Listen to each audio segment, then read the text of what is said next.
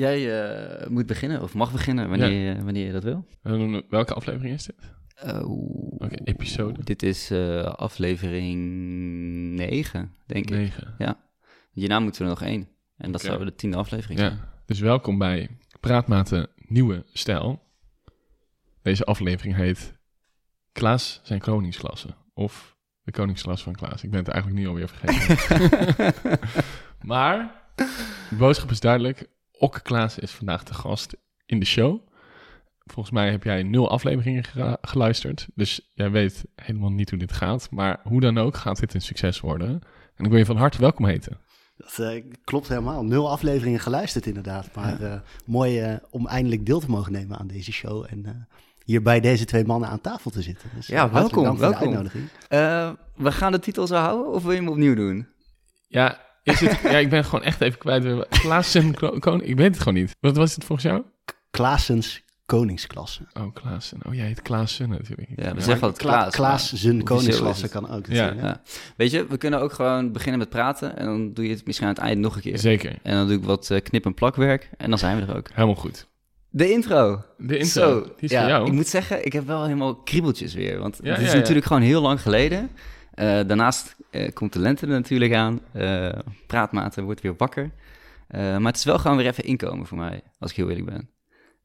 Um... Ja, maar dat is helemaal niet erg. Maar ga je nog een intro doen? Of? Ik ga zeker een intro okay. doen. Ja, ja, toen ik dit uh, onderwerp hoorde, toen moest ik eigenlijk gelijk denken aan onze vakantie, uh, onze roadtrip vakantie in uh, Kroatië. Waarbij we een kleine tussenstop maakten in uh, Slovenië. Slo- nee, Slovenië, ja. Op de camping in Koper. En uh, toeval wil dat we natuurlijk op een roadtrip met de auto's waren. En er moesten boodschappen gedaan worden.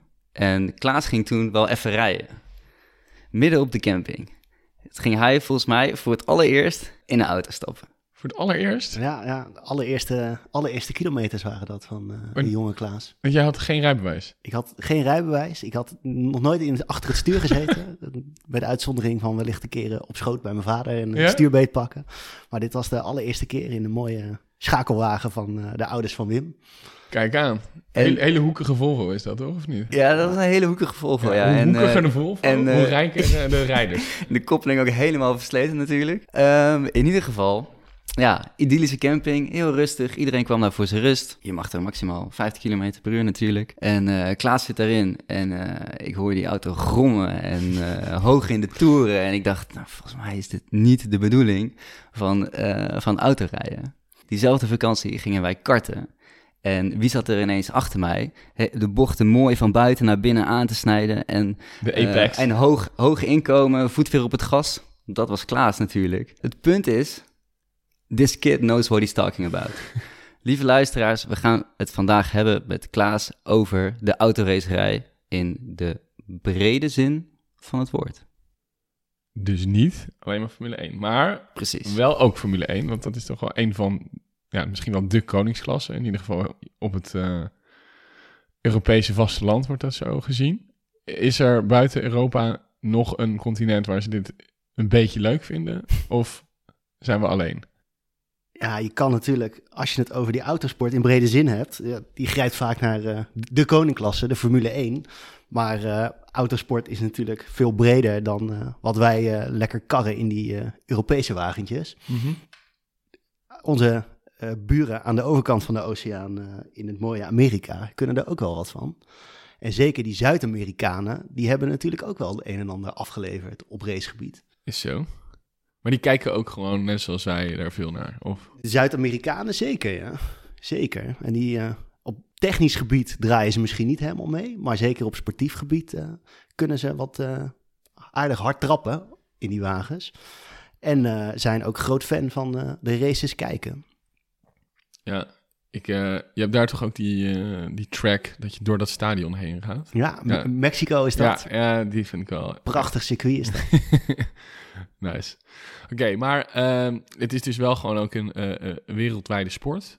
Uh, Formule één dan, maar uh, je gaf al aan, in Amerika heb je dan Indy. Heb ik dat correct verstaan? Wat is dat nou precies? Ja, de, de, de IndyCar hebben ze daar inderdaad. Ja. Dat is een mooi, mooi kampioenschap. Is het eigenlijk het Amerikaanse. De Amerikanen moeten het natuurlijk allemaal een beetje anders doen, maar ja. toch hetzelfde. Ja. Die zullen als ze even de kans hebben, hun, altijd hun eigen wereldkampioenschap oprichten. Um, IndyCar is eigenlijk uh, ook formule racen, open wiel racen. Dus als je naar een form- Formule één auto kijkt, ja. die heeft eigenlijk niet echt spatborden. Anders oh, voor de, ja. de, de, de carrosserie bedekt niet de wielen. Dat heet open wiel racen heet dat. Ja. Nou, Amerika hebben ze twee grote raceklasses eigenlijk. Je hebt de NASCAR, dat zijn stockcars. Dus die hebben een gesloten carrosserie, wielen bedekt. Ja. En je hebt de IndyCar tegenwoordig. Vroeger kart en allemaal andere kampioenschappen geweest. De IndyCar, en dat is eigenlijk het Amerikaanse, de Amerikaanse koningsklasse, om het zo te noemen. En waarom heet het Indy? Um, dat is een, een afgeleide van uh, ja, misschien wel een van de beroemdste races ter wereld. De Indianapolis vijfhonderd. Oh ja. Wordt al uh, inmiddels bijna honderd jaar gereden. Is een van de oudste autoraces ter wereld. En toen ze op een gegeven moment een nieuwe naam moesten verzinnen voor die uh, klasse, toen uh, werd dat de Indy. Oké, okay, en die, zit, uh, die race zit ook gewoon nog elk jaar in de kalender? Ja, ja, dus die is een van de hoogtepunten van het IndyCar seizoen is dat. En vroeger heeft hij ook regelmatig deel uitgemaakt van de Formule één kalender. Oké, okay, allebei. Dus toen reden er eigenlijk andere auto's? Ja. Op dat circuit, of waren er toen twee races op dat circuit? Um, dat in, in, de, in die tijd was de, de Indy vijfhonderd, de Indianapolis vijfhonderd, echt de, de wedstrijd, die was open voor uh, verschillende klassen auto's, waaronder uh, Formule één auto's. Dus de jaren vijftig, zestig is dat geweest. En op een gegeven moment werd die sport natuurlijk wat professioneler. Dat, die kampioenschappen werden wat georganiseerder, kwamen wat meer uh, commerciële zaken bij kijken en toen splitsen dat wat meer op. Amerika vond dat Europese formule racen eigenlijk niet zo interessant. Die wilden iets andere autotechnieken bouwen. Mm-hmm. Dus die hebben toen hun eigen kampioenschappen opgericht. En sindsdien zie je dat de Indy vijfhonderd eigenlijk een, uh, buiten het Formule één kampioenschap uh, valt. En uh, in de IndyCar uh, zit. Oké, okay, okay. Misschien uh, voor de luisteraars die redelijk leek zijn. Uh, wat is er zo bijzonder aan de India... India... India... India... India... Zo... Indianapolis vijfhonderd, dat uh, eigenlijk de hele klasse daarnaar vernoemd is. Ja, je hebt het, het, het mooie aan die Indianapolis, het, is een, een, een, het circuit ligt er al uh, ruim honderd jaar en het was ooit, uh, ooit zand. Voor de mensen die Cars gezien hebben, eigenlijk een beetje dat principe. Het was zand en toen hebben ze op een gegeven moment bakstenen neergelegd. Bakstenen. En het circuit is eigenlijk maar alleen maar een rondje. Ja, dat wilde rijdt... ik net vragen. Dat is ook bij NASCAR, toch? Dat zijn alleen maar rondjes rijden. Alleen maar. NASCAR, die rijden bijna alleen maar op rondjes. In de IndyCar-series heb je ongeveer de helft van de races worden op ovals, zoals dat heet. Ja, gereden. Ovals. Ja. Dus uh, ja, langgerekte rondjes. En de andere helft wordt op uh, gewoon normale circuits. Kunnen stratencircuits zijn, kunnen... Uh, Daytona wordt bijvoorbeeld de helft over de oval gereden en dan gaan ze het binnenveld van het circuit in. En daar zitten dan gewoon bochten. Ja. En dan komen ze weer terug op die oval. En het, het mooie aan die ovals is, is dat het een hele andere vorm van racen is dan dat normale circuitracen. Het circuitracen heb je natuurlijk bochten en als je iemand wil inhalen, dan moet je hem over het algemeen uitremmen bij het bochten. Of je moet zorgen dat je eerder op het gas kan. Ja. Maar bij die ovals... daar is het veel belangrijker om dicht achterop iemand te zitten. Je moet ja. in die slipstream zitten. En je moet ervoor zorgen dat je op het juiste moment die bocht insnijdt. Want anders verlies je gewoon snelheid.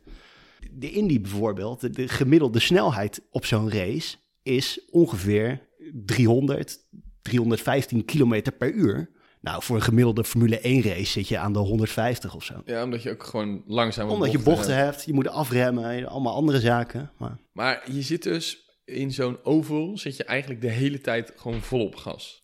Een groot deel is, uh, is vol gas, ja. Maar zeker in die, die bochten en zal je daar ook af en toe wat, wat gas los moeten laten. En een belangrijk aspect dat daarin meespeelt is natuurlijk je, je brandstof. Het heet de Indy vijfhonderd, omdat ja. het een race over vijfhonderd mijl is. Oh, niet vijfhonderd rondjes? Nee, vijfhonderd mijl. Eén rondje is uh, twee komma vijf mijl. Ze rijden tweehonderd rondjes rijden ze. Oh mijn god, jongen. tweehonderd keer het, het, het, hetzelfde rondje. En je ja, kan en je natuurlijk... letterlijk gewoon een rondje. Ja, ja, ja, ja. Even. Oh. Nou ja, ovaal is het. Ja, oké. Okay. Ja, oké. Okay. En... Je, je kan je natuurlijk voorstellen dat hoe minder jij op je gas zit en toch je snelheid hoog weet te houden, hoe minder brandstof je gebruikt. En als je dat in die tweehonderd rondjes maar net genoeg doet, kan je misschien wel een hele pitstop uitsparen. Waardoor je dus weer dertig seconden wint bijvoorbeeld. Want zij tanken wel in die... Zij, zij tanken wel, zeker, ja. Ze tanken, moeten ook gewoon banden wisselen, want dat gaat natuurlijk allemaal niet zo lang mee. Mm-hmm. Um, en voor een deel is dat natuurlijk strategisch uitdenken. Hopen dat op het moment dat er een, uh, een gele vlag, kennen ze daar natuurlijk ook. Dus als, je, yeah. als er een crash, een ongeluk gebeurt of iets dergelijks, dan... Uh, Dan moet je daar ook langzamer rijden. Dus in veel gevallen hopen ze het op die manier uit te timen. Dat je precies dan je stop kan doen. Ja. Dan kan je natuurlijk een hoop tijd winnen. Maar, want ik zit toch nog een beetje met die, uh, met die rondjes en de circuits.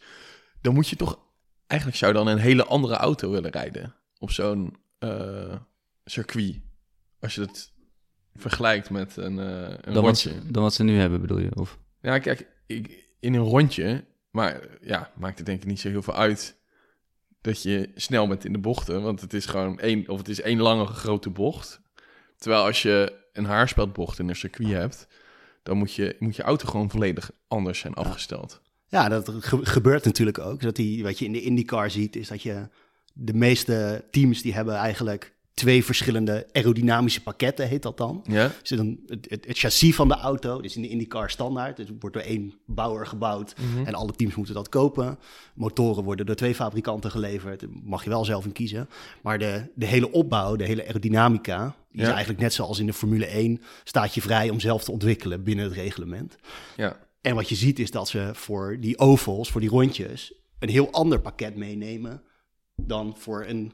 een ander circuit. Eigenlijk net zoals ze in de Formule één ook al een andere achtervleugel meenemen. Als je uh, bijvoorbeeld op Monza moet rijden, waar een lang recht stuk is ja. en je heel hard gaat. Maar wat ze bij die ovals ook nog aanpassen aan de auto, dat is op zich ook wel grappig. Ja. Je, je bent natuurlijk constant een bochtje linksaf aan het maken. Ja. Dan kan je ervoor kiezen om te zeggen, nou, ik ben constant aan het sturen. Of je zet het stuur gewoon scheef in de auto.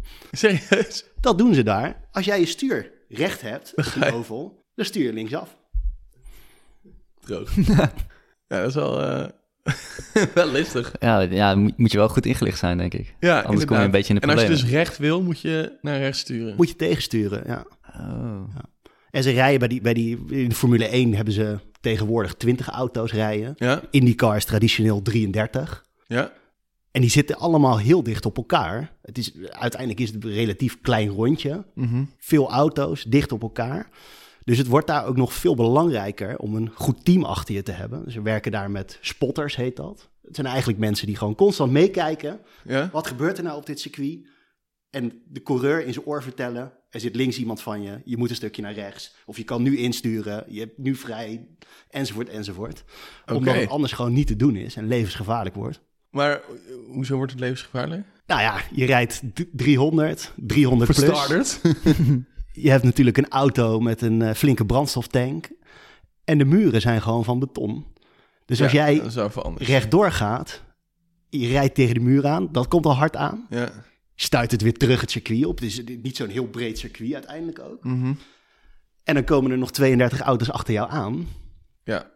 ja en die spotters, die, uh, ja, die zorgen er dus gewoon voor dat dat dus niet gebeurt. Ja, die, die vertellen jou eigenlijk... nou. Voor jou is wat gebeurd. Ja? Je moet nu afremmen, je moet uitkijken. Je, je, er zit iemand rechts van je, dus uh, in je dode hoek bijvoorbeeld. Stuur niet te veel naar boven, stuur niet te veel naar beneden. Al dat soort zaken. Ja. Ik dacht dat ze één keer per jaar op een uh, ovaal reden. Maar je zei dus dat er meerdere ovale banen zijn. Ja, volgens mij is het ongeveer de, de helft van het seizoen. Dus zes of zeven races rijden ze op die, uh, die ovals. Lijf. Kijk je dat zelf ook of, of niet? In, in die vijfhonderd wel, al, eigenlijk altijd. Ja. En wanneer is die? Die is uh, meestal in hetzelfde weekend als de Grand Prix van uh, Monaco. Oh ja. Dus traditioneel uh, dat weekend. Waar alle twee de races worden dan mm-hmm. eigenlijk altijd gehouden. Dat is, ik, kan heel jammer zijn in de, de uitzonderlijke gevallen... dat je een, een goede Formule één-coureur hebt... die een kans weet te krijgen bij een, een Indy race een keer mee te doen. Dus dat ja. valt vaak niet te combineren. Vaak is in datzelfde weekend ook uh, Le Mans, andere grote ook nog. Europese race... Wow, dus dat, uh, ik wist niet dat dat... Het, uh, de piek van de autosport komt daar allemaal even samen. Dat is eigenlijk het raceweekend, toch? Ja, ja dat is eigenlijk het moment van, uh, van het jaar dat alle autosport uh, samenkomt. Ja, want Le Mans is dan weer een andere klasse, hè? Ja, ja. Uh, Le Mans is eigenlijk... Uh, het is niet eens een andere klasse, het is ook een andere klasse. Maar het is een hele andere race, want het is uh, lange afstandsracen. Dus een, ja. een normale race komt er eigenlijk op neer om in zo min mogelijk tijd het gezette aantal rondjes af te leggen. Ja. En wat ze in Le Mans doen, dat is lange afstandsracen. Daar rijden ze op tijd. Le Mans, vierentwintig uur. vierentwintig uur achter elkaar rondjes op dat circuit rijden. En waarom ik nou eigenlijk zei van ja, dat is niet een andere klasse, maar een andere race, is omdat ze op Le Mans ja. met vijf verschillende klasses tegelijk racen. Ja. Dat is ook een van de aspecten waarom, waarom die raceklasse heel leuk is om naar te kijken.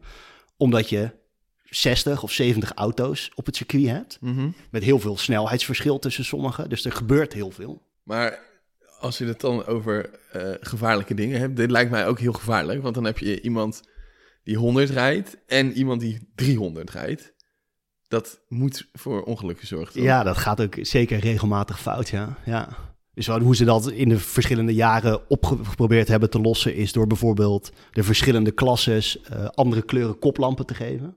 Ja. Of andere aantallen achterlichten. Of uh, de ene klasse wel een knipperend achterlicht en de andere niet. Ja. Om maar op alle manieren duidelijk te maken. Zeker als je 's nachts rijdt en ja. het regent hard, zie je natuurlijk helemaal niks. Heel moeilijk in te schatten hoe hard een auto rijdt dan. Ja. Dus om op die manier een beetje houvast te geven wie, uh, wie er voor je rijdt of wie er achter je aankomt. Ja, maar ik kan me wel voorstellen dat als je vierentwintig uur rijdt, dat je dan, uh, dan ga je heel, heel ver uit elkaar rijden op een gegeven moment. En dat er juist heel weinig nog wordt ingehaald. Dat heb je al bij Formule één. Dat ja. is een uurtje of anderhalf uur racen. En dan zie je dat aan het einde van de race zitten ze toch wel ver uit elkaar. Ja, maar die achterblijvers steek je wel een keer voorbij, toch? Ja, je komt dus heel vaak achterblijvers tegen. Want je, uiteindelijk ja. rij je natuurlijk wel op hetzelfde circuit. Dus ja. dat, dat zie je in de Formule één ook, dat mensen op ronde gezet worden. Ja. Er gebeurt daar ook heel veel. Um, verschilt heel erg per race, per editie, ja. hoeveel uh, afstand ertussen zit. Er, er zijn edities geweest dat de winnaar met vijf seconden voorsprong overheen kwam, over de finish kwam. Er zijn ook edities geweest dat het vijf ronden waren. Ja. Zeker in dat lange afstandsracen speelt uh, betrouwbaarheid van de auto een hele grote rol. Je, de winnaar legt tegenwoordig bijna vijfduizend kilometer af. Zo.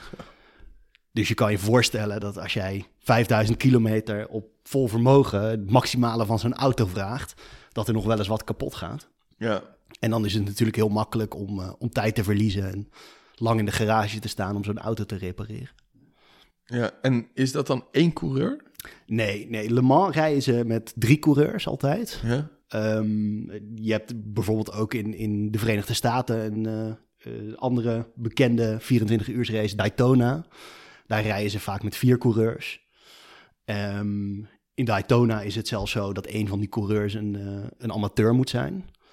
Dus okay. Die mag geen professionele coureur zijn. In Wat een leuk element. Le Mans heb je dat ook in bepaalde klassen. Je, je ziet kansen voor jezelf. Nou, of, uh... ik uh, ga denk ik even solliciteren. Ja, even een mailtje sturen. Onze oud-Jumbo-topman oud Frits van Eert deed dat bijvoorbeeld. Die heeft zijn eigen team daar gekocht en uh, zichzelf in de auto gezet. In Daytona? In Daytona, ja. Bijna ja, gewonnen. Je moet toch wat, hè, als je zoveel geld hebt. Kijk, je kan gaan witwassen, maar op een gegeven moment heb je dat ook uitgespeeld. Dus dan ga je een beetje autoracen. Ja. Maar uh, over, over autoracen zelf gesproken, ben jij zelf ook wel eens op zo'n circuit geweest? Ik ben zelf nog nooit op een uh, circuit geweest, nee. Nee, maar ik denk ook dat het is natuurlijk heel leuk om bij zo'n race te zijn. Een hele, het is een beetje een festivalsfeertje. Ja. Maar als je de sport echt wil zien, als je de race wil zien, dan kan je veel beter thuis voor de tv zitten. Ja, net zoals wielrennen. Eigenlijk wel. En voetbal. En uh, heel veel sporten. Heel veel sporten. Ja. Ja, voor het overzicht. Ja, precies. Ja, ja. Maar ja, soms ga ik voor de beleving natuurlijk. Ja, dus dat staat zeker nog op, uh, op de bucketlist. Maar het is natuurlijk ook geen, uh, geen goedkope sport om uh, op bezoek te gaan. Zeker als je wat uh, mooiere plekken op het circuit wil. En heb je het nu over alle uh, autosporten? Of, uh, ja, dit het nu geldt over... voornamelijk voor de wat, wat hogere, voor de topklasses in de autosport. Dus Formule één is natuurlijk Uh, flink aan de prijs. Le Mans is al een stuk betaalbaarder, omdat het natuurlijk, ja, het is een circuit van dertien kilometer lang, dus je kan je voorstellen dat er veel meer plek is om mensen kwijt te kunnen. Maar dat is ook echt wel een, uh, een racefestival is dat. Dus alles eromheen wordt ook heel groot opgezet. Dat is al wat betaalbaarder.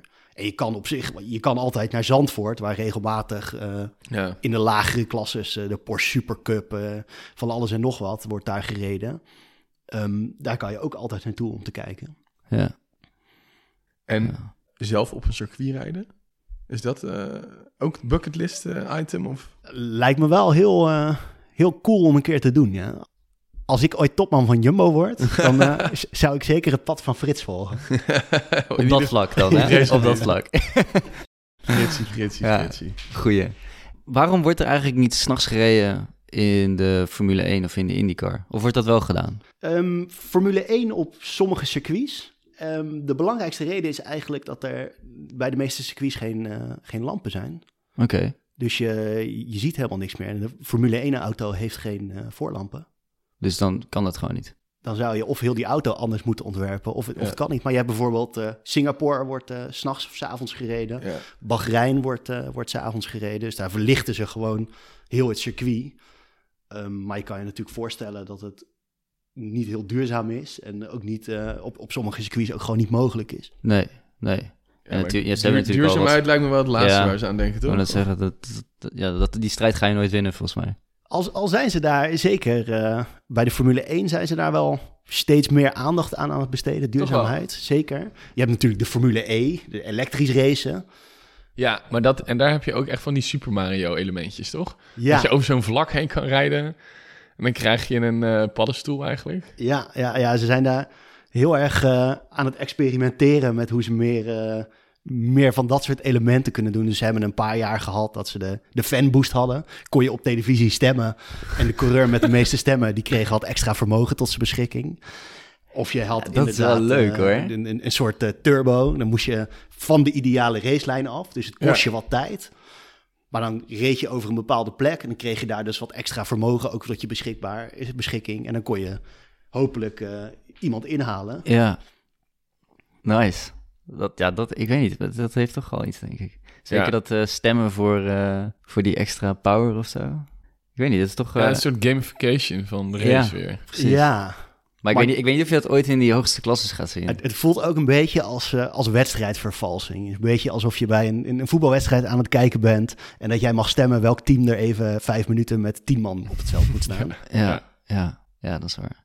Hey, en Le Mans is dus... Uh, wel verlicht, of ook niet? Le Mans is niet verlicht, maar daar rijden ze dus met, uh, met, met koppen. Oh ja, ja. oké. Okay. En welke klassen rijden daar dan? Daar, daar reden tot voor kort had je de, de, de, de topklasse was L M P één, dus ja. Le, Le Mans prototype één. Dat zijn auto's waar twee mensen in moeten passen. Als je ze ziet, dan denk je dat past nooit. Volgens de reglementen uh, wel. En dat zijn, dat zijn denk ik auto's... die misschien nog wel beter zijn dan de Formule één-auto's. Maar beter als sneller? Sneller, dat zijn vergelijkbaar in technologie met, met straatauto's. Dat is voor veel fabrikanten echt veel meer de aansluiting... bij wat zij op de weg willen hebben rijden... Mm-hmm. en dan een Formule één-auto dat ooit zal zijn. Um, je hebt dus die L M P één, dan had je de L M P twee, een stapje lager L M P drie. Uh, en je hebt, dat zijn eigenlijk een beetje, een beetje topklasses... En daarnaast had je het G T-race, de, de Grand Touring-modellen. Mm. Dat zijn eigenlijk de Ferraris, de Lamborghinis, al dat soort sportwagens. Die rijden daar ook mee. Die rijden daar ook. En je hebt, vorig seizoen is dat begonnen en dit seizoen komt dat echt, echt een beetje tot uiting. Zijn ze overgestapt naar het, het hypercar-tijdperk. Ja. En dat zijn echt de, de supersportwagens. Dus die, die L M P één, L M P twee, L M P drie, die zijn er een beetje uit. Ja. L M P twee's mogen nu als overgangsjaar nog meedoen.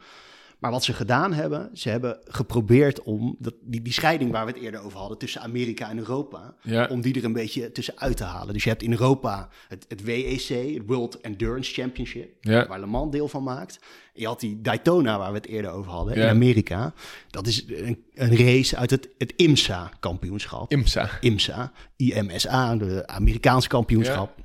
En eigenlijk was het altijd zo dat die met hele andere reglementen reden. Dus je kon... Als je aan Le Mans meedeed, kon je, niet kon je eigenlijk niet die auto, auto daarin zetten. En nu hebben ze een nieuwe raceklasse ontwikkeld... waardoor die auto's op beide races... in beide raceklasses mee zouden moeten kunnen doen. En dat is dus het, het hypercar-tijdperk. En daar hebben we weer heel veel nieuwe fabrikanten zien we terug. Ferrari gaat voor het eerst in, uh, in vijftig jaar uh, tijd weer meedoen in de topklasse van het endurance racen. Ja. Dat uh, wordt heel mooi om te zien. Peugeot doet mee daar met een heel uh, radicaal ontwerp. Die hebben een auto gebouwd zonder achtervleugel. Oké, okay, en hoe gaat die dan in de bocht blijven liggen?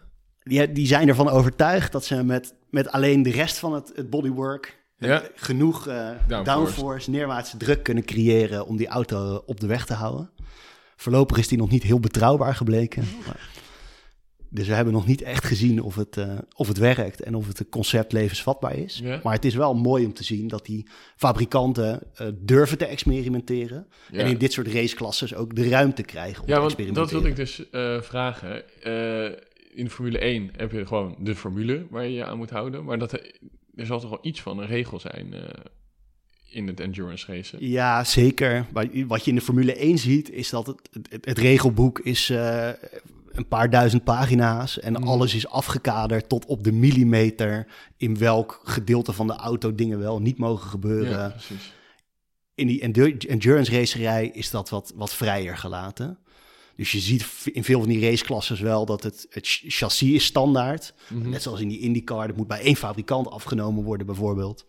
Um, maar je ziet dat op aerodynamisch gebied er veel meer vrijheid is om dingen ja. te doen. En ook op uh, motorisch gebied. Formule één is ook het motor, motorisch reglement, is helemaal afgekaderd. Je ziet dat in dat lange afstandsracen, um, dat dat veel vrijer is. Ja, ja. ja wel, toch wel... Het klinkt heel leuk, alleen dan blijft natuurlijk de hamvraag. Hoe hou je dat vol? Want dan ben je dus ook, zelfs als je niet zelf in de auto zit, maar als kijker moet je dus vierentwintig uur zitten. En, en net gewoon maar... Of, aan je of doe je dat dan trekken. Ook met drie anderen? Dat je gewoon uh, shifts hebt? ja. ja, het is wel verstandig om af en toe even een, een, een klein slaapje tussendoor te pakken. En, uh, er zijn natuurlijk momenten dat het, uh, de, de race stil ligt, dat kan zijn, of... In de nacht over het algemeen is het wat, uh, wat rustiger. Daar hoef je niet echt uh, te kijken. De leukste momenten om te kijken zijn eigenlijk... Je hebt even de start. Maar die is eigenlijk niet zo relevant. Ja, want die race duurt vierentwintig uur. Ja. Dus al die coureurs weten dat ook. Niemand die echt gaat knokken voor een plekje bij de start. Ja. De mooiste momenten zijn de zonsondergang en de zonsopkomst. Ten eerste omdat het gewoon echt een mooi plaatje is om te zien dan. Ja. Maar ten tweede omdat dat de meest uitdagende condities zijn. Ja, want dan de, zie je het licht zon. verandert. Die coureurs worden dan toch alweer een beetje moe. Of ze moeten weer een beetje wakker worden. En je ziet dan echt dat er dan veel dingen fout gaan. Of mensen mm. dan hun moment grijpen. Ja, ja maar ja, dan zit je dus wel gewoon vierentwintig uur. Dus ja, je... hoe, werkt, hoe werken die shifts? Is dat... Um... Drie keer acht, als in je rijdt gewoon een werkdag in die auto? Of kun je na twee uur ook zeggen van... hé, hey, ik wissel en dan na twee uur neem ik het weer over van jou? Ja, je, je ziet dat bij veel teams... Uh, ze drie uur achter elkaar rijden en dan iemand anders in de auto zetten. Dus er zijn ook maximum limieten aan. Je mag ook niet eindeloos doorrijden. En voor elk van die drie coureurs geldt een minimumtijd. Dus je kan niet één coureur... drieëntwintig uur laten rijden en de andere twee komma vijf uurtje. En dat is vooral heel relevant in die raceklasses waar een amateur in de auto moet zitten. Zodat je niet alleen maar je professionele coureurs al het werk laat doen, ja. maar dat ook die amateur, die over het algemeen echt wel een stuk langzamer is dan die profs, ook zijn racetijd moet maken en ook invloed heeft op het eindresultaat. Ja, precies. Ja, je kan niet zeggen, oh, uh, ik zou graag deze prijs willen hebben. Dus ik uh, haal even ergens twee hele goede coureurs vandaan. Ik doe zelf een uurtje of twee uur rijden. En uh, aan het eind van, uh, van de rit sta ik met die trofee op het podium. Precies, ja. En met die fles champagne. Ja. Bruggetje. bruggetje. ja, mooi, heel mooi bruggetje. Dat hebben we natuurlijk uh, onlosmakelijk verbonden met, uh, met de autosport. Is uh, de, de podiumceremonie. En... Misschien wel het meest bekend daarvan is de, de Formule één... waar de coureurs natuurlijk een mooie fles uh, champagne uitgedeeld krijgen. Of rozenwater. Of rozenwater in uh, de Arabische landen waar uh, alcohol uh, vaak verboden is. Dus daar wordt uh, is dat echt, ja? de, de champagne vervangen voor, uh, voor rozenwater. Maar dan wel in de champagneflessen? Of? Wel in een soort uh, champagnefles. Vaak, vaak is de, de drankleverancier dan ook geen sponsor... In, Heineken is natuurlijk groot sponsor van de Formule één. Die mag dan ook vaak in dat soort landen niet. Uh, tegenwoordig wordt er überhaupt trouwens geen champagne meer uh, geschonken, maar uh, Prosecco. Oh, ja, en die heet ook... Heel Ferrari, toevallig toch? Heet die ook Ferrari, ja. Inderdaad. Is dat, is dat heel, heel toevallig, serieus heel toevallig, of zijn we nu een beetje sarcastisch? Dat, zijn, uh, dat, is, dat is serieus heel toevallig. Nee, dat is uh, ja, toevallig Ferrari, maar uh, geen familie van. Uh, oh, ook geen, dat niet? Geen onderdeel van. Oké. Okay. Ja, het is natuurlijk gewoon de schuurman van Italië. Ja. Of de hè, Jansen. Ja? Qua, nou, qua achternaam, dat weet ik niet. Ik, ik gooi het er nu in, maar... Ja, uh, geen idee. Dat, dat, dat denk ik wel, ja. Ja. Ferrari. Ja, ik zag laatst ook die... Uh, want die zijn echt nog steeds gewoon in charge, toch? De Ferraris, de familie Ferrari. Ja, de familie Ferrari is uh, nog wel groot aandeelhouder van het bedrijf. Yeah. Ze hebben niet direct een, uh, in de operationele leiding een, uh, een rol. Mm-hmm. Het bedrijf wordt tegenwoordig door uh, een of andere zakenman geleid. Okay. Maar ze hebben nog wel zeker een, een flinke vinger in de pap. Maar over die, die, die podiumceremonies en die drankjes. Want uh, yeah. ik, ik heb natuurlijk uh, een drankje meegenomen. Yeah. Die uh, kunnen we even inschenken. Maar... Heel netjes. Die champagne die is, die is heel bekend, maar wat minder bekend. En dan vallen we weer mooi terug naar die Amerikaanse raceklasses. En met name die Indy vijfhonderd is de andere tradities die in de autosport gelden. Waar in de Formule één altijd champagne aan de winnaar uh, gegeven wordt, is in de Indy vijfhonderd ooit de traditie uh, ontstaan om een glas melk aan te bieden. Aan de winnaar? Aan de winnaar, ja. Over, over het algemeen uh, karnemelk. Dat komt uit uh, de, de jaren dertig uh, van de vorige eeuw... waar uh, ja, je nog niet uh, de geavanceerde drinksystemen had. En uh, het was een warme race geweest. En uh, de winnaar die uh, vroeg even een glas melk om zijn dorst te stillen. En uh, de melkindustrie is daarop ingesprongen om daar een traditie van te maken... door uh, de jaren daarna de winnaar uh, ook een glas melk aan te bieden. Alright, dus de, de winnaar van de Indy staat op het podium met een, een, uh, een glas melk of een, een fles melk? Een fles melk. Een fles melk. En, uh, de ene die drinkt hem op en de andere die, uh, die giet hem over zich heen. Dat is ook een soort oh, ja? van traditie. En, uh, ze moeten altijd, uh, elke coureur moet voordat de race begint, moet hij aangeven wat voor melk die zou willen als hij de race wint. Ja. Een glas karnemelk, volle melk, uh, halfvolle melk. Oké, okay, oké. Okay. En officieel is het dus de karnemelk? Officieel, tra- traditioneel is het eigenlijk de karnemelk, ja. Ja. Alright. Een lekker spul. Ja. Nou, dan zitten hier dus uh, de winnaar van uh, de Formule één, ja. zou ik willen zeggen. Uh, Kneepkens. De winnaar van uh, Le Mans, Klaas. En de winnaar van de Indy vijfhonderd, ondergetekende. Lekker. Cheers. Ching, ching. Hoor je dat? Oh, fuck. Over alle apparatuur heen. Mm. Zo. Overwinning smaakt toch weer zoet. Ja. Ja, en dat is... Als je die alle drie weet te winnen... dan win je de zogenaamde Triple Crown of Motorsport. Dus dat is de Indy vijfhonderd...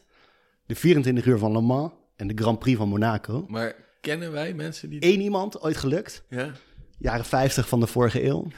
Sindsdien niet meer voorgekomen... Er zijn wel een hoop coureurs die er twee gewonnen hebben. Er zijn op dit moment nog twee coureurs actief die dat waar kunnen maken. Waarvan eentje uh, misschien wel de beste coureur ooit, Fernando Alonso, is. Die de die heeft vierentwintig uur van Le Mans en Grand Prix van uh, Monaco oh, gewonnen heeft. Okay. Heeft in die vijfhonderd ook geprobeerd. Heel dichtbij gekomen. Lang uh, op de eerste en tweede plek gereden. Maar toen uh, uitgevallen met, uh, met motorpech, helaas. Nee, oh, nee. In het zicht van de haven. In het zicht van de haven. En dat was ook uh, was eigenlijk nog dubbel op pech. Want hij, hij reed in die tijd in Formule één voor uh, McLaren. En daar reden ze met, uh, met Honda-motoren die uh, daar eigenlijk niet zo goed waren. In tweeduizend vijftien de befaamde uitspraak van hem, uh, G P twee engine. Dus uh, deze motor is uh, zo slecht als de motor van een klasse lager. En om toch een beetje plezier in die autosport te houden... en heeft McLaren hem toen aangeboden... weet je wat, wij hebben ook een IndyCar-team. Je mag ook wel dit seizoen meedoen in die IndyCar. Ja. En daar reden ze ook met Honda-motoren. En toen was het ook daar de Honda-motor die geest gaf. Oh, oh. oh. Is, dat, maar is dat dezelfde motor? Of, dat zit nee, er... dat is een, een andere motor. Ja. Andere techniek zit daarachter. En, uh... Oké. Okay. En dus niet gewonnen. En dus niet gewonnen. Maar ik snap, nee. Waarom doet hij niet ieder jaar mee dan? Nou, hij heeft het daarna nog een keer, uh, nog een keer met McLaren geprobeerd. Um, toen is hij uh, uh, World Endurance gaan racen bij Toyota. Daar wel de vierentwintig uur van Le Mans gewonnen. Um, een beetje vertekend, want Toyota was in die seizoenen eigenlijk het enige team wat kans maakte in die raceklasse. Dus het was niet meer dan logisch dat hij daar won. Ja. Hij kon alleen maar verliezen. Maar wat je ziet is dat je, ja, je, je moet daar, om daar echt mee te doen, ja. moet je of daar gaan racen, dus een heel seizoen gaan draaien, of je moet een team vinden dat bereid is om jou ja, die auto te, te lenen ja. eigenlijk. Ja. En er zijn op dit moment twee, twee motorenleveranciers in de IndyCar. Ja. Dat zijn Honda en Chevrolet, ja. waarvan de Honda eigenlijk technisch de betere is. Waar Honda kon Ze, Fernando Alonso op een gegeven moment niet zo meer uh, waarderen en zijn publieke kritiek. Dus die hebben gezegd, we willen deze man nooit meer in een auto zien met een Honda-motor. Serieus? Dus de kans dat hij uh, nog aan de IndyCar gaat meedoen en zeker in een winnende auto met een Honda-motor, die is uh, nihil. Oké. Okay. Oef. En dat uh, zullen ze toch in Amerika niet leuk vinden dat een Japanse motor, toch, Honda, dat die het elke keer beter doet dan Uh... ja. Good old American. Ja, nee, dus daar uh, Chevrolet is daar hard aan de weg aan het timmeren. En ik geloof dat nu Uh, het seizoen is, uh, is pas net begonnen, maar ik geloof dat ze ook weer een aardige stap gezet hebben. Ja. Dus is afwachten wie in mei dit keer uh, de winnaar gaat uh, voortbrengen. Ja, ja, ja, ja. En wie was die andere coureur? Dat is uh, Montoya. Die race nog in de, in de IndyCar. Ja. En die is daarvoor uh, Formule één coureur geweest en heeft daar Uh, Monaco gewonnen. En in de IndyCar heeft hij toen uh, Indy. de Indy gewonnen. Dus die mist alleen nog Le Mans? Die mist alleen nog Le Mans. Maar dat is makkelijker, dat, toch? Om dat lijkt me mee ja, eerder realiseerbaar dan, uh, ja, dan dat, de Indy vijfhonderd. Dat, dat zou je zeggen, maar hij heeft daar nooit echt uh, de interesse voor getoond om, uh, om die stap te zetten. Oh, dus oké. Okay. Maar hoe oud is deze Montoya dan? Want ik ken die die nou is helemaal wel redelijk oud, ja. Ja, ja. Maar die race nog steeds? Ja, geloof het wel, ja. Zo. Want Uh, meestal zijn die gasten volgens mij ergens tussen de twintig en vijfendertig. Daarna is het meestal wel klaar, toch? De, de meeste gevallen wel, ja. Je ziet in de Formule één is de oudste coureur nu uh, Fernando Alonso. Die, geloof ik in tweeduizend drie is die begonnen. Ja. En die is nu uh, veertig, eenenveertig. Ja, oké. Okay. Maar Zo. is dat... Die gaat dan ook al twintig jaar mee? Ja, ja, ja zeker. Maar is dat de verwachting dat meer uh, coureurs dat gaan doen? Ik denk het wel. Ik denk dat het in dat opzicht de, het tijdperk dat het autoracen, um, de, de, de mooi boy en uh, ja. met je peukie in je ene hand en je stuur in je andere hand, bij wijze van spreken, de race uit kon rijden, die is echt wel voorbij. Dus je ziet dat de, de, het topsportniveau ja. bij de begeleiding van die coureurs wordt ook steeds groter, steeds groter team omheen, ja. steeds meer aandacht voor die fitheid. Waar, waar vroeger uh, Formule één rijden echt heel zwaar was, mm-hmm. maar die... die Die begeleiding was er niet. Ja. Zorgde er natuurlijk voor dat je veel eerder gewoon niet meer mee kon komen, omdat je door je leeftijd die fitheid dieper had. Ja. Maar zoals je bij alle topsporten ziet, denk ik, zie je bij Formule één en autoracen in bredere zin ook dat je gewoon wat, wat langer mee kan door die training. Maar op een gegeven moment zal je reactiesnelheid minder worden. En ja. dan wordt het echt wel een lastig verhaal. Zeker in de hogere raceklasses, waar ja, net een Uh, tienhonderdste van een seconde ja. langzamer remmen of eerder op het gas uh, een wereld van een verschil maken. Ja, zo. Alright. En uh, we hebben het nu de hele tijd over coureurs. Maar zijn die coureurs nou zo relevant? Of gaat het... Want ja, uiteindelijk is die auto is het vehikel dat je over de streep ja. rijdt. Ja, dat is een, een, een eeuwige discussie is dat, denk ik. Of het de, de coureur echt Verstappen het verschil kan maken. Ik ben heel boos om geworden. Om, de, iemand die dat tegen hem zei. En dan zijn we, ja. Ja, ja. Dan doe jij ze cool.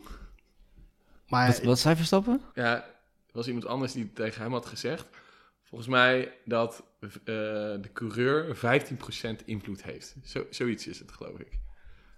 En maar ja, Versta- Verstappen die was daar niet over te spreken natuurlijk. Maar Verstappen heeft toch zelf ook een keer gezegd dat, dat als hij in een Mercedes had gereden, dat hij al vaker wereldkampioen was geweest. Precies, dus je, volgens mij zie je over het algemeen dat het verliezende coureur, die zal altijd zeggen dat het niet aan de coureur ligt. Ja. En de winnende coureur zal altijd zeggen dat hij het verschil gemaakt heeft. Ja, precies. Het, het ego moet wel beschermd worden natuurlijk. Ja, maar je ziet natuurlijk, je ziet in de Formule één vaak wat periodes van dominantie van teams. Ja. En dat hangt voornamelijk samen met de techniek. Ja, met het feit dat ze gewoon een betere auto hebben kunnen bouwen. Um, wat je dan vaak hoort, wat daar dan tegen ingebracht wordt. En de, zeker in het geval van Verstappen is dat hij altijd beter presteert dan zijn teamgenoot. Ja. Dus dan hoor je, ja, het is de, hetzelfde materieel. Maar daar zit toch altijd een kleine nuance aan. Dat in de ontwikkeling van zo'n auto ja. moeten heel veel keuzes gemaakt worden. Waar het bijvoorbeeld Verstappen, die wil graag een auto hebben die een beetje wegglijdt aan de achterkant. Die makkelijk instuurt, yeah. zodat je wat, wat scherpere bochtjes kan maken. Okay. Dat vindt hij fijner rijden. Perez heeft eigenlijk precies het tegenovergestelde. Die heeft liever een wat stabielere auto. Yeah. Dat betekent dus als je in de ontwikkeling van die auto keuzes de ene kant op maakt, mm-hmm. dat je de hand van de rijstijl van een coureur inspeelt. Yeah. Je kan niet beide kanten op ontwikkelen. Over het algemeen niet. Tenzij jij twee coureurs hebt met min of meer dezelfde rijstijl, zal altijd een van die twee coureurs beter met de auto om kunnen gaan. En ze kiezen dus voor die twee auto's één richting. Ja, of, het is, of het, gaat de auto van Perez gewoon stabieler zijn? Het, het is financieel niet te doen om twee verschillende auto's te ontwikkelen. Mm-hmm. Wat wel mogelijk is, je kan natuurlijk heel veel afstellen aan zo'n auto. Ja, precies. Kan hem wat, uh, wat stijver maken, wat lager of hoger op servering, al dat soort zaken. De ja. vleugelhoek wat anders. Daar spelen ze wel heel veel mee, maar inherent is die auto hetzelfde. En dat maakt gewoon dat die iets beter bij sommige coureurs past en, en, en sommige niet. En dit soort grote verschillen tussen de, de dominante partij en de rest, dat is ook in de hele autoracerij het geval? In de meeste klasses wel. Ja, je ziet in de, in de Formule één zie je vaak dat op het moment dat een nieuw reglement geïntroduceerd wordt, ja. dat één team er bovenuit gaat steken. En dan naarmate zo'n reglement wat jaren stabieler blijft, dat ze een beetje naar elkaar toe groeien. Ze mm-hmm. kopiëren natuurlijk heel veel van elkaar. Ze nemen mensen van elkaar over om die kennis uh, mee te kunnen nemen. Ja? Dus er wordt, er wordt heel veel personeel weggekaapt bij teams. Oké. Okay. Die hebben niet een soort van non-compete uh, beding. Vaak krijgen ze een, uh, een, een half jaar uh, worden ze uh, met tuinieren gestuurd, zoals dat heet. Gardening leave. En dan mogen ze een half jaar geen, uh, geen actieve werkzaamheden bij zo'n team verrichten. Ze, ze hebben wel bepaalde non-compete clausules, ja. maar die zijn vaak kortdurend. Ja, okay. In uitzonderlijke gevallen uh, een jaar, geloof ik, het maximale. Er zijn ook regels voor hoe lang dat mag zijn en hoe ingewikkeld. Ja. Uh, dus de, op talent wordt gewoon veel, uh, veel gejaagd. Wat ook logisch is, want er zit natuurlijk in zo'n technische sector veel kennis bij die mensen. Ja, precies. En het is ook een kwestie van uh, goed afkijken. Je ziet dat uh, Aston Martin daar, uh, daar heel goed in is. Bijvoorbeeld uh, twee jaar geleden, toen was het nog geen Aston Martin, maar toen hebben ze heel goed de, de Mercedes nagebouwd. En ja. geruchten geweest dat ze dat gegevens gewoon, gekregen ja, hadden precies. van Mercedes. Tekeningen, weet ik veel wat allemaal.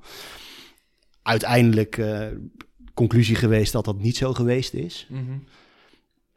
Maar dat zijn wel de reële risico's. Want in, in principe mogen teams dat soort kennis niet delen met elkaar. Nee, precies. Dus je, de Red Bull, heeft, Red Bull is bijvoorbeeld eigenaar van twee Formule één teams. Mm-hmm. Maar ze mogen de kennis die ze opdoen bij het Red Bull team, ja? mogen ze niet inzetten bij Alfa Tauri. Om Alfa Tauri sneller te maken. En waarom zou je dat dan willen, twee teams? Er zijn meerdere redenen voor te bedenken. De, enerzijds is die kennis. Je kan dus wel mensen bij Alfa Tauri aan het werk zetten en ja. kennis op laten doen. Dat geldt zowel voor je normale personeel als voor je coureurs. Mm-hmm. Veel, veel teams hebben een opleidingsprogramma voor coureurs. En als je maar één team hebt, heb je, je hebt maar twee stoeltjes waar je mm-hmm. iemand kwijt kan. Dus als jij een, een coureur in je opleidingsprogramma geen stoeltje aan kan bieden, maar een ander team kan dat ineens wel, ja. dan ben je hem vaak gewoon kwijt. En dan ben je al die investeringen die je erin gedaan hebt, ben je kwijt. En als het gewoon een coureur van wereldklasse is, ja. Dan, dan heb je dikke pech. Dus dat is een van de redenen waarom zij dat opstartprogramma hebben bedacht eigenlijk. En zeggen van nou, we laten een, een coureur die nieuw in de Formule één is, laten we eerst even rijpen, ervaring opdoen bij Alfa Tauri. En dan schuiven we hem door naar Red Bull. Ja, maar dat is al heel lang niet dat is, dat is al heel lang niet gebeurd. En daar is ook uh, wel de, de nodige speculatie over of het dan wel zin heeft om zo'n, uh, zo'n opleidingsprogramma ja, te hebben. Als ja, je toch je je topcoureurs van buiten haalt en dat Alfa Tauri niet echt inzet. Dus gaan nu ook geruchten dat Red Bull Alfa Tauri gaat uh, verkopen? Ja, dat zou ik me heel goed voor kunnen stellen. Want... Ja, dus ze kunnen natuurlijk ook wel even vooruit met uh, Verstappen, ja. neem ik aan. Ja, die, die heeft nog een uh, langlopend contract daar. En als coureur zal die ook nog wel meegaan. Maar je weet natuurlijk nooit, nooit hoe het loopt. En uh, of er niet een ander team is wat langskomt met een grote zak geld om hem weg te kopen. Ja. Of dat hij zelf denkt, ga ergens anders uitdaging zoeken. Ga ja. een andere raceklasse rijden. Ga een ander team proberen. Ja. Triple Crown bijvoorbeeld. Wie weet. Ja. Ik had het van mijn vader begrepen dat wereldkampioen worden in de Formule één... dat is allemaal leuk en aardig en fantastisch. Maar wat echt super vet is... is wereldkampioen worden in de Formule één met een Ferrari.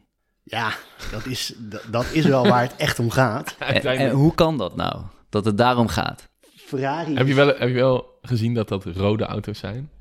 Ja. Nou, daar, daar zit je wel aan. Ja, is, is het echt de kleur? Tuurlijk. Tuurlijk, en het is een Ferrari. En het is een Ferrari, inderdaad. Ja, daar zit wat in. Maar ja, af en aan kijk ik eens uh, Formule één. Maar volgens mij weet Ferrari al jaren geen uh, potten ja, meer te breken, ja, toch? Ja, ja, ja, ja, wij ja. hebben echt een, een huilende meneer Ferrari uh, gezien. Ja, nee, zeker. Uh, Ferrari, die, uh, die, ja, dat, dat hangt ook samen met die historie van Ferrari. En het enige team wat al sinds de jaren vijftig uh, altijd meegedaan heeft aan de Formule één.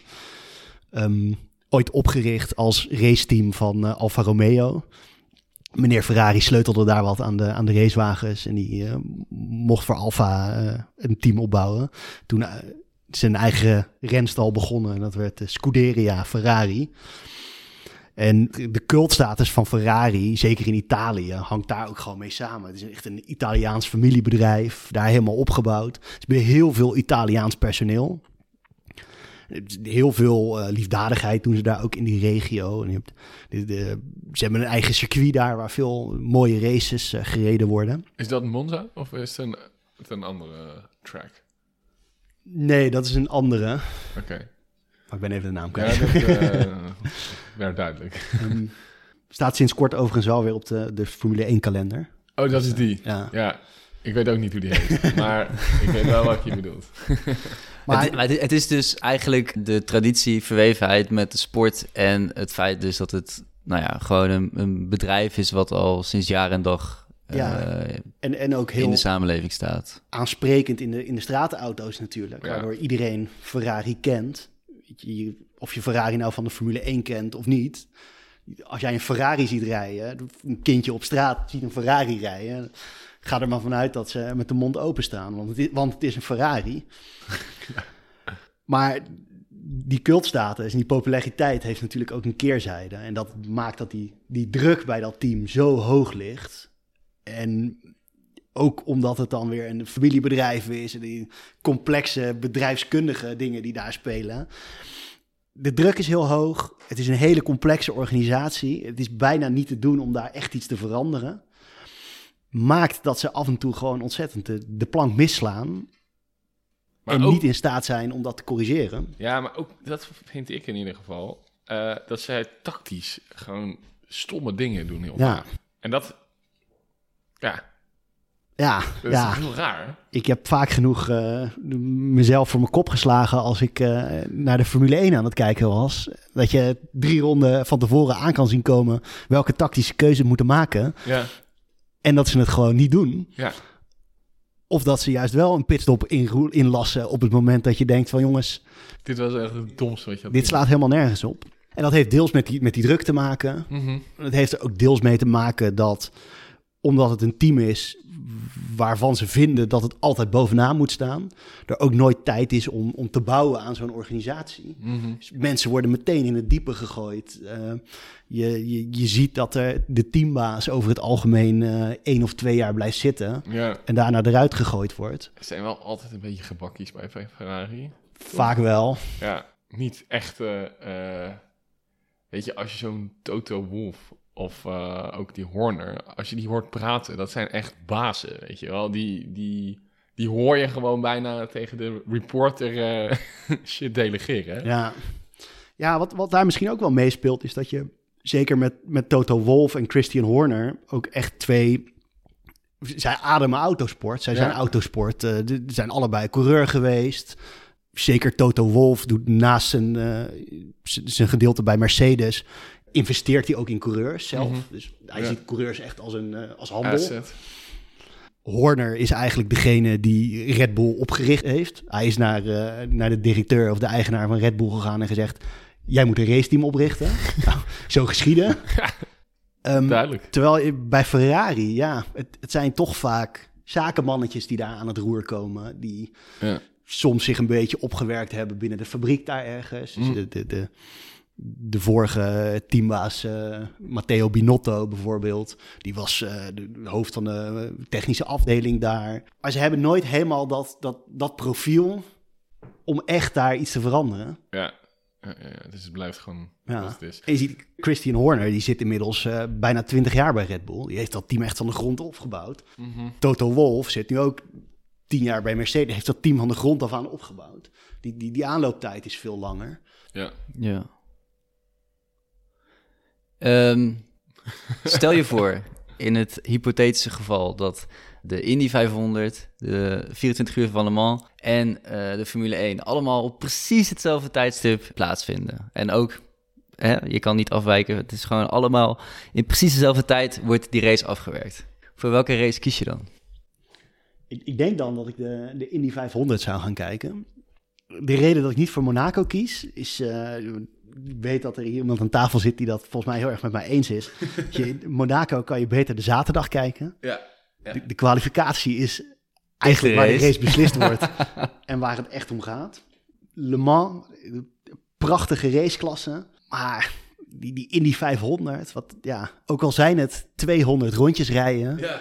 het, is, het is zo spannend. Na die tweehonderd rondjes, dan komt er iemand over de finish met soms een, een, een autoband voorsprong. Ja, serieus? Dat is gewoon, er gebeurt daar zoveel.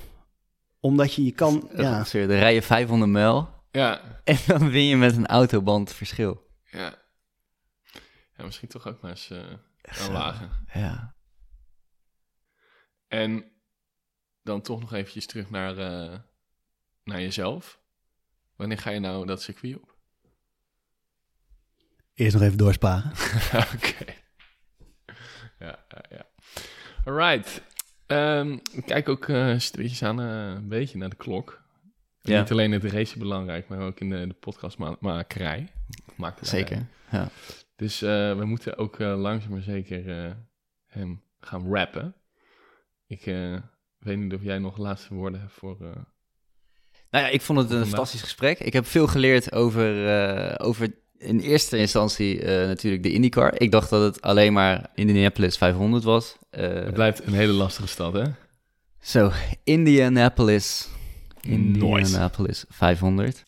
Blijkbaar rijden ze dus vaker op, uh, op zo'n ovaal circuit. Yeah. En ook op andere circuits.